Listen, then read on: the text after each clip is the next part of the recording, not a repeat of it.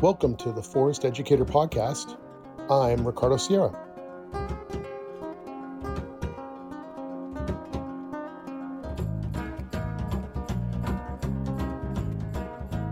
Well, I'm here with Sally Wren Stevens of the SOL. Would you call it? Is it a program or a school or forest? SOL. SOL, SOL Forest Forest School. School. Excellent. Welcome to the Forest Educator, Sally. Thank you. Well, thanks so much, Ricardo, for um, having me here. This is a, a really great opportunity to share her passion with like minded people. Yeah. So I'm the founder and director of SOL Forest School. Mhm. Which is based in the mountains east of Albuquerque. We do do some programming in the Bosque, which is the the beautiful cottonwood forest, the the lengthiest, the longest cottonwood forest uh, in the world, is my understanding, that runs along the Rio Grande River in Albuquerque. But we're primarily based on the other side of the Sandia Mountains, if people um, are familiar with that place. I always just like to take a moment because I am sitting outside as I'm talking to you today at Right. one of our original sites in the Cibola National Forest to just think about the peoples who have tended this land for time immemorial, and particularly where I'm sitting now, the Tiwa peoples. Well, it's it's so interesting. New Mexico is a place that I've traveled through and spent time in, and I just, you know, land of enchantment. I was immediately enchanted with it. I still want to go Mhm. back and visit as much as I can. Mhm. And when I heard that you were running a forest school there, I thought it'd be really an interesting experience to share what that's like because the forest is very different than the eastern woodlands that we have here in upstate mm-hmm. New York or in And the Northeast in general. Indeed. Yeah. And I grew up in New Jersey, of all places, feral and free, a childhood that was completely steeped in the outdoors. So, yeah, I grew up with all the trees and the hills and the Appalachian Trail along the eastern coast. I've lived in a lot of different countries and several different states. I definitely have that wanderer's spirit, shall we say, that curiosity. Always have found a way to weave nature into those experiences and then landed here in New Mexico. And my my my work prior to founding and starting SOL Forest School was primarily in special education. I worked with with people who are deaf and hard of hearing. And my area of specialty really is early intervention, supporting parents and families. And along that path, that's what allowed me to do a lot of traveling. I got involved in a way of being with young children called Reggio Emilia. And that approach comes out of Italy. Practicing in a Reggio way or a Reggio inspired way, you're really challenged to truly follow the interests of children. So Right. at this point, when I was very deeply involved in this Reggio practice, I was serving essentially as a, a director of an early education center for children who are deaf. And the more we followed the lead of the children, guess what happened? The more we found ourselves spending more time outside, really exploring the puddles and the ants on the ground or the cherries growing on the trees or whatever it was. Right. So I often joke about how really it was the Reggio Emilia approach that took me out of the four walls and into the place of no walls.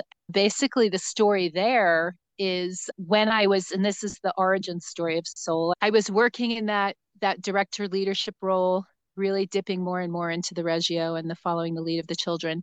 And because it was an educational administrative role, I was required to get my educational admin license through the state. So it was I would I think I was one or two courses shy of a second master's. And I mostly did it online. I just kind of wanted to get it done. To be honest with you, I, I wasn't too enthused to necessarily jump in there, but had to do it. And I was involved in a curriculum class, and I was the only person in the class that came from an early childhood background. And in the Reggio Emilia philosophy, which is the same as really forest schooling, we talk about emergent curriculum, following the interest of the child, and we also talk about the backwards curriculum. So, this idea of if you actually do follow the interest of children and you trust that process, guess what happens, folks? You could pull out your little standards later on and go check, check, check, check, check. It actually happens, right? Right, right. So, yeah. So, in this class, I thought, all right, if I have to write some kind of paper about curriculum, that's what I'm going to write about the magic of the, you know, backwards curriculum and advocating for the interests of children, really and truly, because we as a we as a culture we we pay a lot of lip service to you know oh young children are capable and young children are creative and they're kind and all of these things but often in practice our words right. don't they don't line up with what yeah. how we actually treat young children so i thought all right this is an opportunity for some advocacy too so i started researching online for this big assignment that I had to complete. And as I was researching this concept of backwards curriculum in young children, this page popped up and it said forest school. And it had this vision of young children just covered picture, photo. These young children just like big smiles on their faces, mud on their hands, bright blue sky, trees behind them. And I just thought to myself, I don't know what in the heck that is, but it's a hundred and ten percent for me. I just felt the visceral pull into the screen. So by that Monday, I had thoroughly researched where I might be able to go off and get some training and mm-hmm. sort of like had a plan in place. And I ended up doing my training through Forest Schools Canada. That program really resonated. And I came back and convinced the New Mexico School for the Deaf that, you know, this was something we should get going. And lots of processes. So, for those of you just starting, we had meetings with school lawyers and superintendents and all of this kind of stuff. And finally, they did give us the green light. And in the the fall of 2016, we launched what was called, what is still called the Forest Day Learning, FDL, Forest Day Learning mm-hmm. Program at the New Mexico School of the Deaf up in Santa Fe. That was an amazing experience. I mean, first time for children to use first signs, to use yeah. first words. Children who are were deaf and also neurodivergent, first time for them to maybe engage a friend in play. Yeah, like yeah. it just was it really it reminded me of the power of nature because in my 20s I had I had worked as an outdoor education instructor and had thought at that point in time I want to I want to be the person who like designs programming for people who are deaf. And I soon realized that number one, I wasn't going to be able to make a career out of that because this is a, a low incidence disability. So it's about one in 200 people that it significantly impacts. But secondly, as a hearing person in the deaf world, it really wasn't my place to lead in that way. Right, so right. I, I kind of stepped into like more of traditional more traditional special ed for a while. So then finally, fast forward all these years later, we've got the FDL program going, all of this success. I had at that point in time also gone and received, I don't know if you've heard of Tinkergarten. I have heard of that a little bit. So it's a really fabulous program. It's it's different, you know, it's quite different than than Forest School, although the founder and, and, and director of that program is Forest School trained in England as well. But it's it's kind of like a mommy and me or music and me experience that takes place outside and it's, it's scripted. It's very sweet though and very developmentally appropriate and solid and it brings in magic and it's a very sweet program. So I had trained through that. And part of what you do with Tinkergarten is you basically you offer these trial classes and you say, come on out. And you do this little trial class. And then of course you try to sell your class and you try to get people to sign up for eight weeks or 10 weeks or whatever. So my trials would be filled with dozens of families, but I was never able to actually get a class going. I'm just one of those people that really pays attention to the little messages that pop up along the way. And in the space of one week, two different Tinkergarten parents had said to me, Wait a second, aren't you Forest School trained? And I was like, Yes, I am. They said, Maybe you should do a Forest School program on Wednesdays when you're not working at your other job. So I was like, Huh, there's an idea. and in October of 2017. So we're coming upon our six year anniversary. And SOL was born through me. And SOL stands really for three different things. Here in New Mexico, we quite obviously have multiple Spanish speaking families yep. and people. And SOL, for those of you who don't know, is sun in Spanish. The second the second meaning with with the name is it stands for soulful outdoor learning. And to me, that piece, that soulful piece, whatever you want to make of that word, I could talk the whole podcast just about that.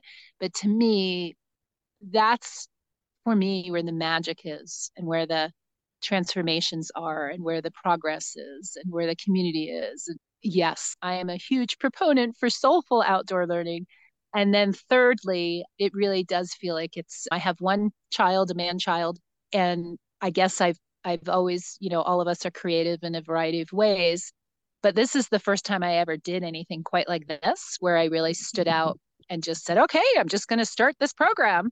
So it really felt as though it was like a birthing through my own my own soul. So we got it started in 2017, just one day a week. And it's hard to believe now that I used to chase people in the grocery store or in the library and be like, here, here's a card. And then in 2019, I just really had the nudge to step into it full time. And it was really scary because I had I had a a job with the state and I had the benefits and the retirement and all that stuff. But what can I tell you? Like something bigger was moving through me and I just I just couldn't resist it. I just couldn't say no. And I'm so grateful timing wise that I did make that move when I did because that was in the fall of 2019 and we all know what happened in the spring of 2020. Yeah. And I don't know honestly if I had waited I might have felt that duty with the pandemic to kind of stay where I had where I'd been working and right, what, right. what I've been doing. So I'm just really grateful for what I see as just forest timing or divine timing coming through and being like, now, now's the time to take that leap right. and just go for it. And yeah, it was slowly by slowly, we eked out a few more sessions. We added a Saturday program. And then up until about a year or so, we were just busting at the seams. Like we're ever changing, we're ever evolving. So we are going through a big change right now with SOL. And I think now of several weeks, two two months or so out of some pretty big waves, I think we're reinventing ourselves. And there has been a little bit of downsizing going on with the core program. But yeah, we're it's a perfect time to talk to you because it feels to me after this wobble that we've experienced that there's some balancing coming into play now at last sure. and some clarity and i think by the winter solstice in particular it's by the time we go into the new calendar year there's going to be some clarity some really good clarity around some next steps and what have you so i'm excited at this point about it I, I love I love hearing the download of a lot of the the journey because it's so similar to many other people who have the mm-hmm. same experiences and when you're in it it is like all consuming many times that's one of the things yeah. that I talk about in this podcast is most people don't really understand what being a director a program director or a Woo! administrator is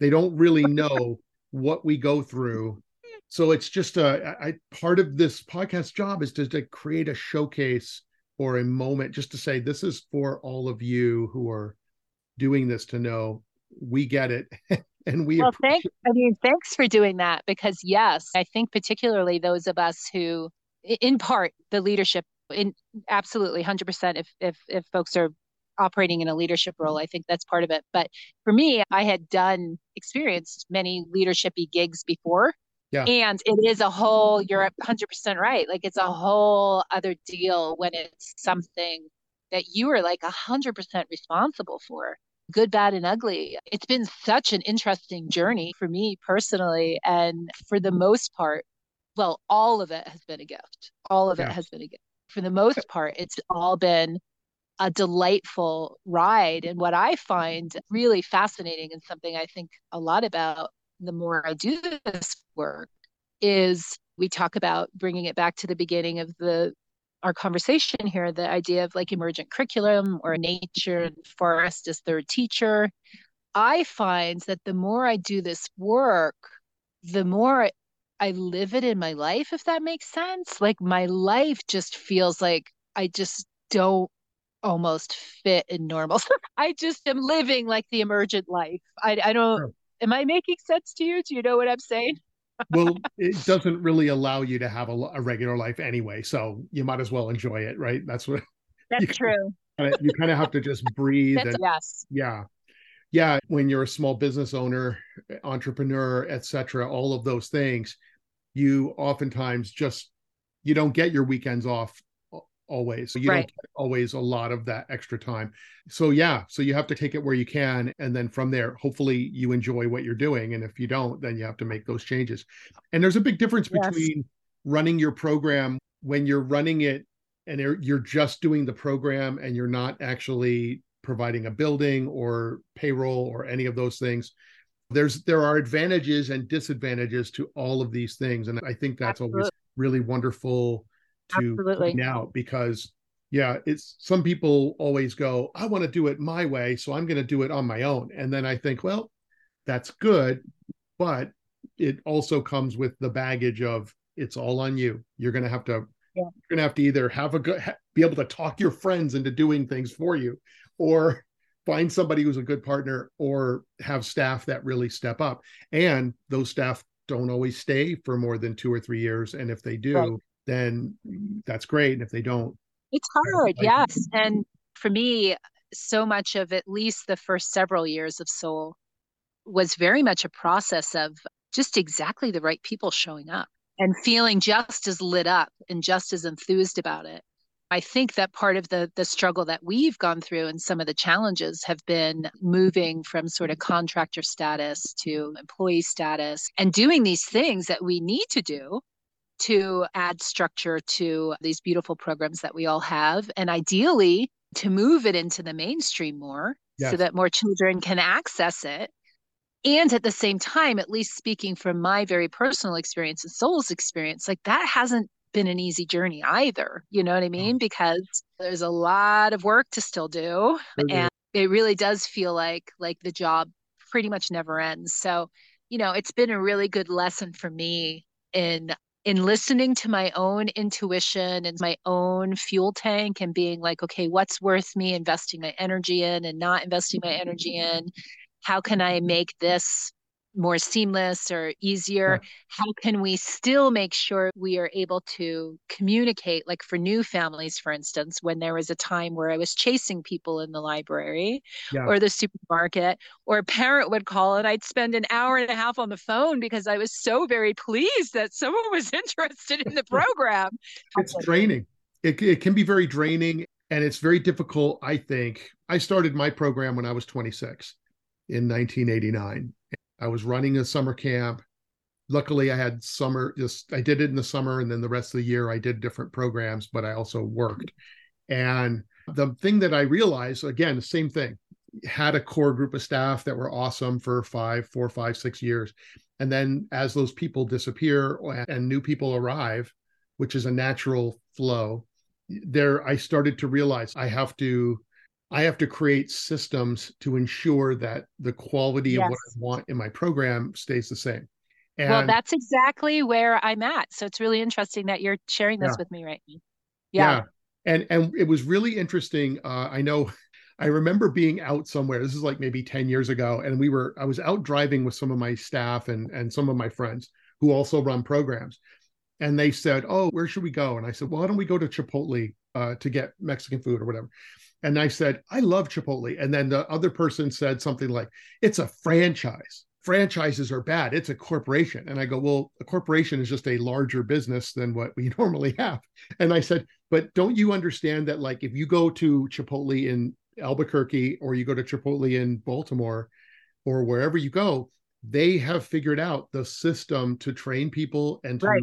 provide right. something that is consistently good. I'm I'm not trying to sell Chipotle here. Actually, the last time right. I went, I, had a I quite like Chipotle, and I have my own personal connection to Chipotle. But you yeah. just keep going.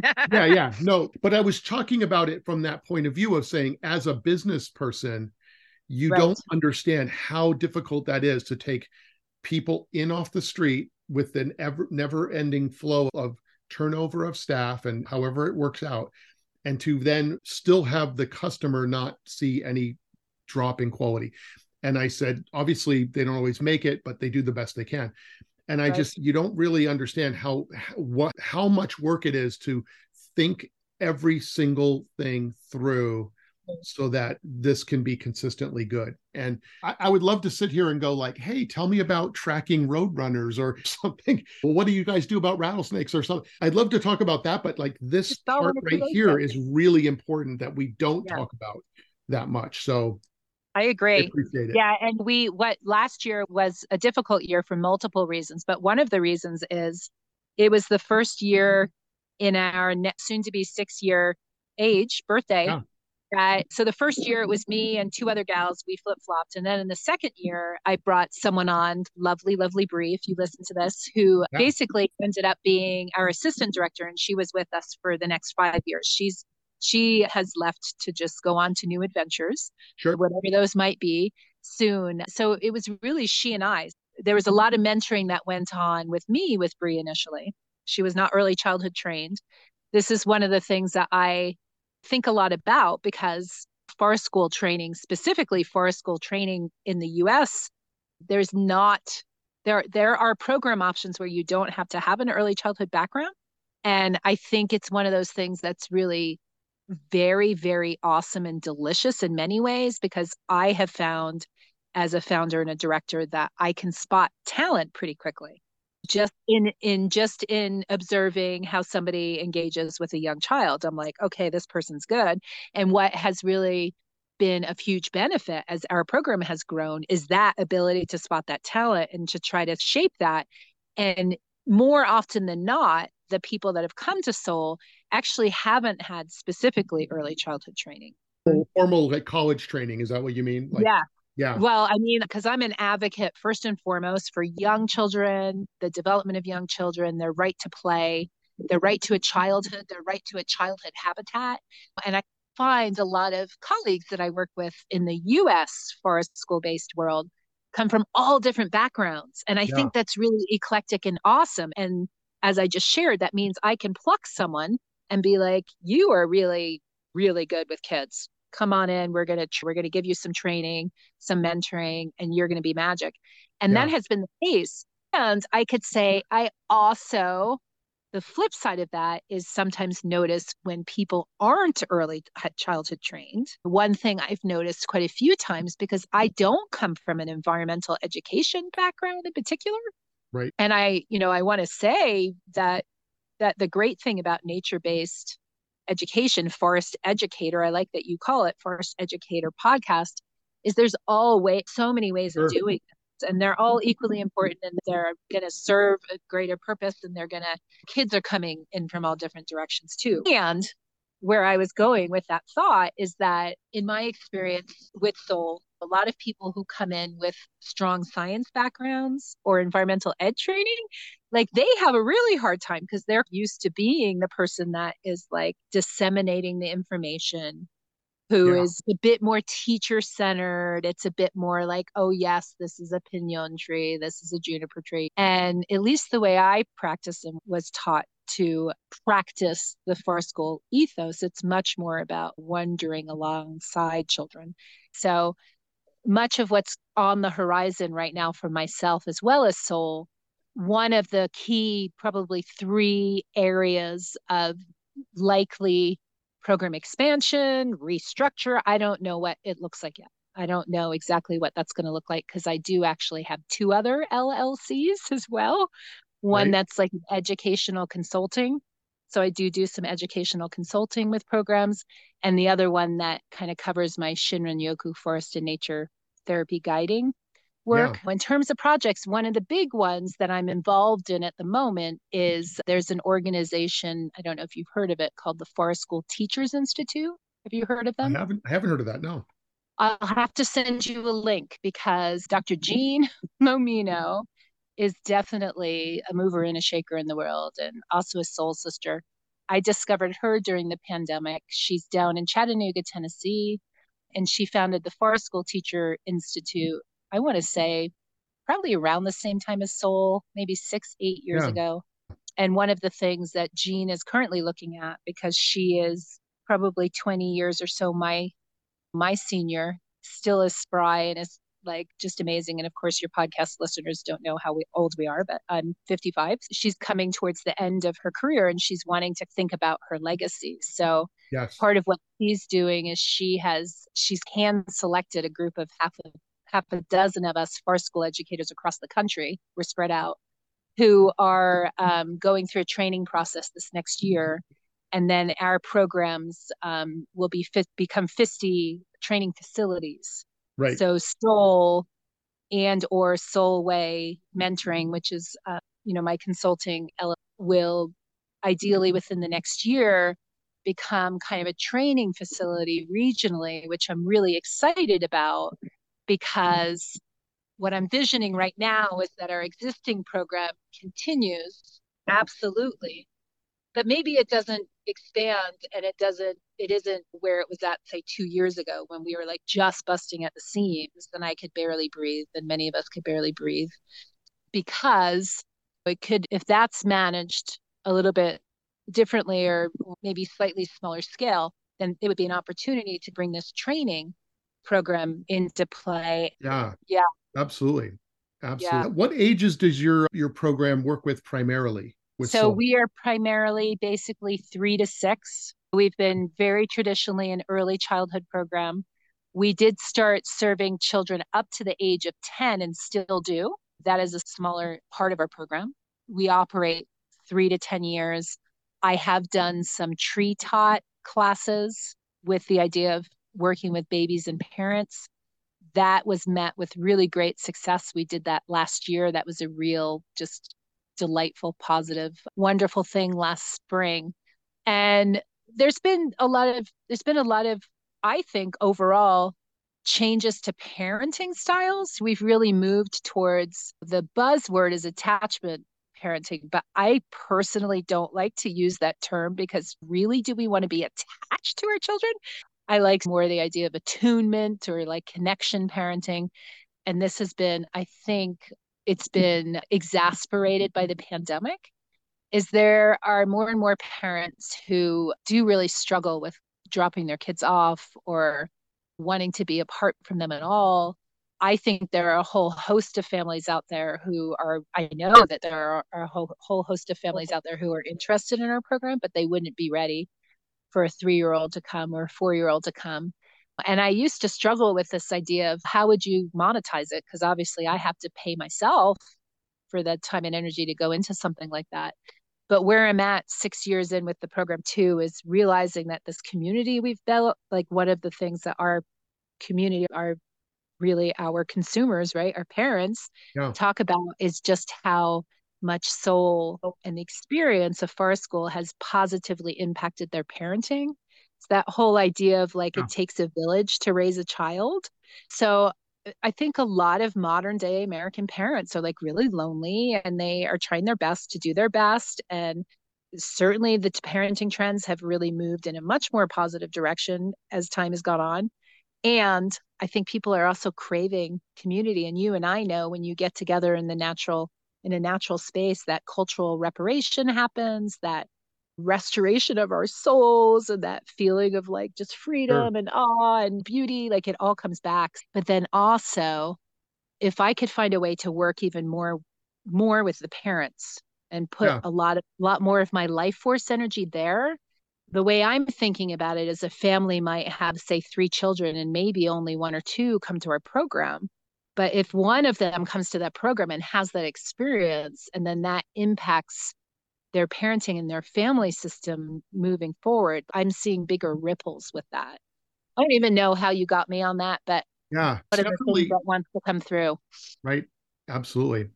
Absolutely. You know, there's so many layers to uh, this kind of work because it's really it's needed right now because our culture is really starving for connection, community, finding just a sense of hope and just being present and getting that healing aspect of nature. All of these things come through.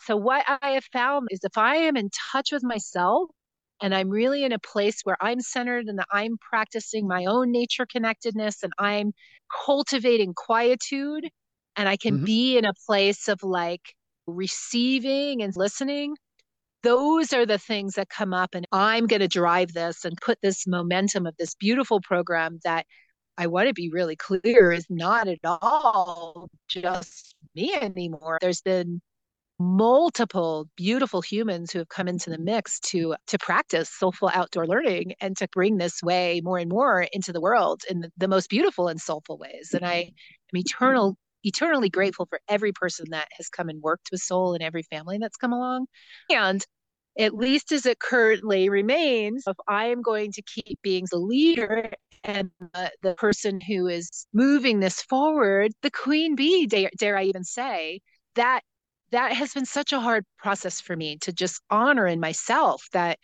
lots of people have called me. I've been even before my FAR school work, folks use the term in my leadership style of being a benevolent ruler, a benevolent ruler. And really I am. And just claiming that and not judging myself for wanting to have the final word or Uh, whatever it's it's such a journey being a leader that i don't i don't think people understand it unless they like you had said at one point unless they're in it that mm-hmm. it's no, really it's, yeah. the level of responsibility that comes with this so i feel like i'm just coming to that place of just honoring that at least for as long as i'm in SOL and this is what i'm doing I, like you said, you can kindly decline. That sounds like a great idea. And if, if you're feeling like you want to go for it, I might have a little money on the side, or I will support you in the best way I can, or I might do something like that. But yeah, learning what the no's are as much as the yeses. I started with what are my yeses, but now True. it's being equally as clear with what the no's are. It's interesting because I, I've worked with a lot of people about business and thinking a lot as I went from being the director of my program to trying to think what is my next step in how mm-hmm. I can have an impact on the field. And w- when I was trying to make those decisions, uh, a few different people have said that there's a real tendency sometimes for people who are entrepreneurs and leaders to start things, get excited, do really well. And then when it gets a little rocky, like you're not filling your program or there's staff problems or mm-hmm. whatever, they said that the tendency can be to then look for oh i'm going to start another program i'm going to start mm-hmm. another thing i'm going to i'm going to dive into another thing and then find that rush of like positive awesomeness and they said that it really takes a, a willingness to be like it's an it, there's an intimacy issue with it to where you have to in a way go back and say all right yeah how do I get really close to whatever that thing is that's making me uncomfortable or that I'm worried right. about? And and really like lean into that and not and say, yeah, no, I'm not going to start jumping. I mean, it, it's that's true for like romantic relationships too. Mm-hmm. Sometimes people go, everything's great, and then as soon as there's one problem, they're like, okay, red flag, I'm out. And you're like, right. that's not that's that's not going to be very helpful down the road if you're going to do that and so the high idea is always to then say how do you lean in? And it's just it's brutally hard. And ultimately you also then have to solve the problem too. And there's and most of these problems that we have are problems that are being solved by businesses all the time. So it's not like we're unique. Yeah, yeah. i actually read somewhere because we are an llc and there there has been this thought of do we become a 501c3 do we go the nonprofit route do we do this? Do we do that? We have a fiscal sponsor now which is really great but i'm sometimes really crappy with remembering statistics but i think that i read that in terms of small businesses apparently only one in five that open actually last more than five years which is kind yeah. of what you were saying. And I do think those of us, and I was thinking of this earlier when you said something earlier in our conversation about how you use the word all consuming this work is. I have a dear friend who talks about her former husband how he used to tease her because she's she's a creatress as yeah. i think of myself as sort of a creative creatress in terms of this work that i'm doing in the world. Her husband i guess used to joke with her and say i never know if you're like having an affair or if you're just like jumping into a new project. Because i do think those of us who do these who are these pioneers and start these programs from scratch and all that kind of stuff there is a like wild west frontier of pioneering like spirit that comes through. And i'm not going to lie like i there's some kind of book out there where you take these little tests oh gosh i wish i could remember the name of it and it tells you like the top five strengths that you have. I think it's called strength finders actually yeah. maybe. And one of the things in my chart is like whim and woo. And it's this idea of that new love like talking to a parent for the first time and really getting sure. into the importance of risky and adventurous play. I love that that moment when you start seeing people go, "Oh, I never thought about that before." I yeah. like that like that being in that place of, yeah, just newness, being that bridge to something new. And I do think probably a lot of creative people are are built that way. And I'm reading a book for this for school teachers cohort that I'm a part of, this leadership cohort, Margaret Wheatley. You've probably heard of her. And it's leadership in the new science. And it's it's really interesting reading this because she really compares programs and program development and just uh, organizational development. She really dips into the science and how so much of it is nature. And if you look at nature, we, I don't know, she, I just read a whole thing about Darwinian science and how we've been in this period of time for so long where like we want to know the answers to things and we're following all these processes and we're planning and we're doing all of these things and how that has obviously filtered out to all ways of being, including like organizational and program structure and this, that, and everything else. And she's actually coming in and saying, you know what? That's not the way programs work. It's not the way leadership works. It's not the way like any of this works. It's much more like quantum physics. Yeah. And it's much more energetic and it's much more emergent and it's much more like paying attention to what is in front of you right now. It's not something that necessarily can be plan, plan, planned out. But of course, we need the rooting too. So, yeah, once again, just what you're speaking of, I'm just enjoying our conversation so far because I'm just mirroring so much of what you're saying. Was like, yeah, yeah, I, I feel you totally. Uh, totally, yeah.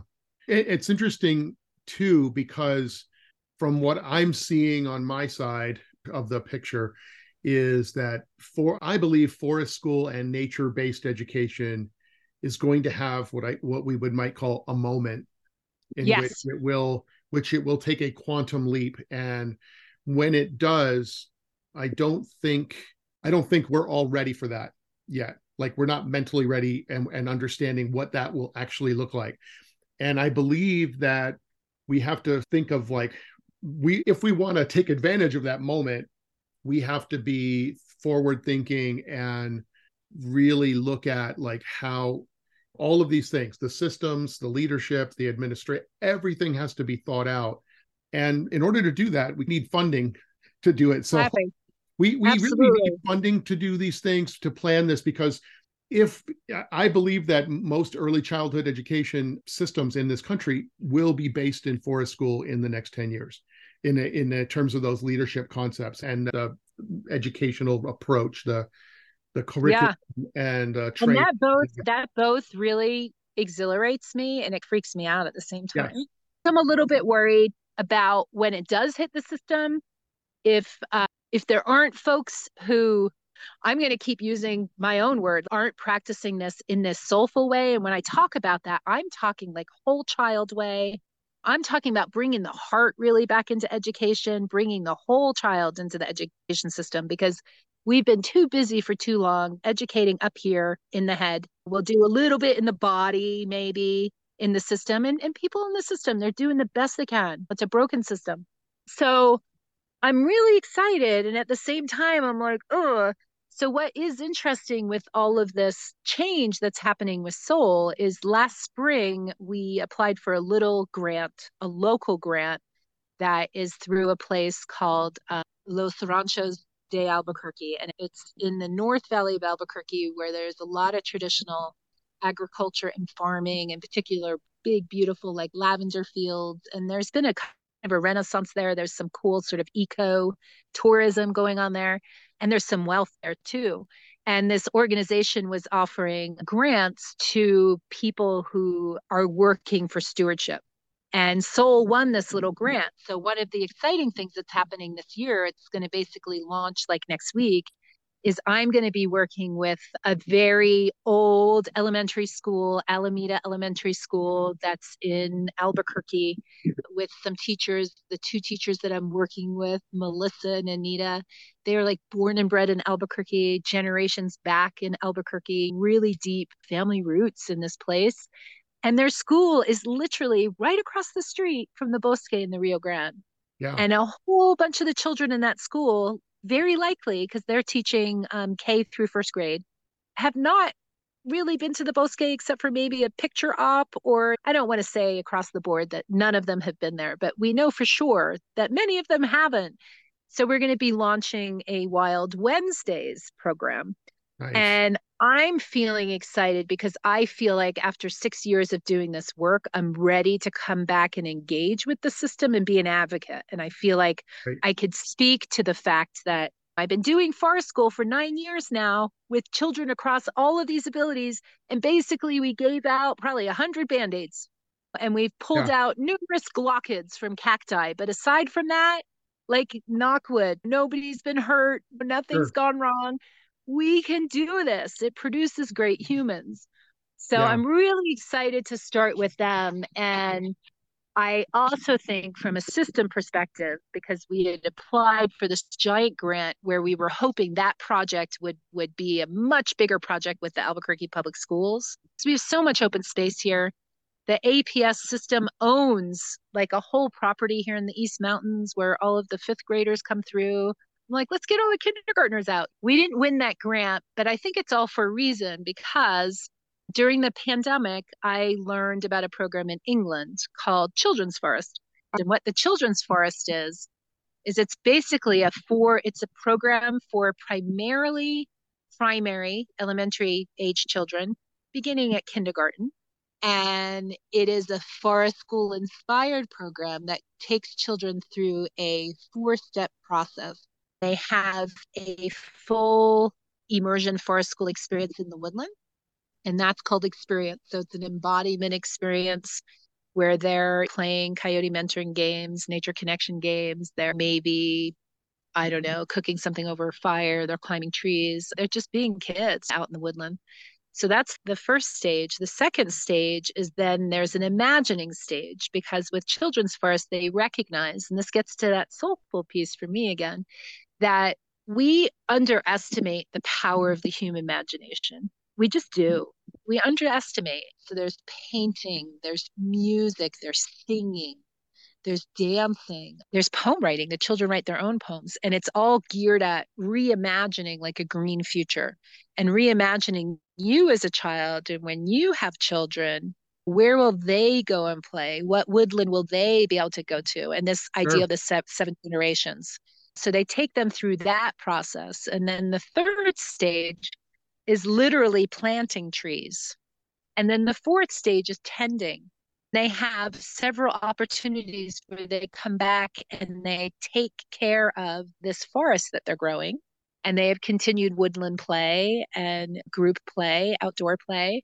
And then they also spend time in the seed to tree nursery where they're growing the baby trees that will once be planted right. again so what besides all of that which i just i to me it's just like this whole next level of offering because it's all the soulfulness of really you know the magic that happens when you bring children and nature together. And then this you know and we're growing stewards yes but then it's this whole next level of climate change mitigation and cultural reparation and just the positivity of imagining a future that is greener that is brighter all of these things so this all comes together basically in a package of about six days per the school year.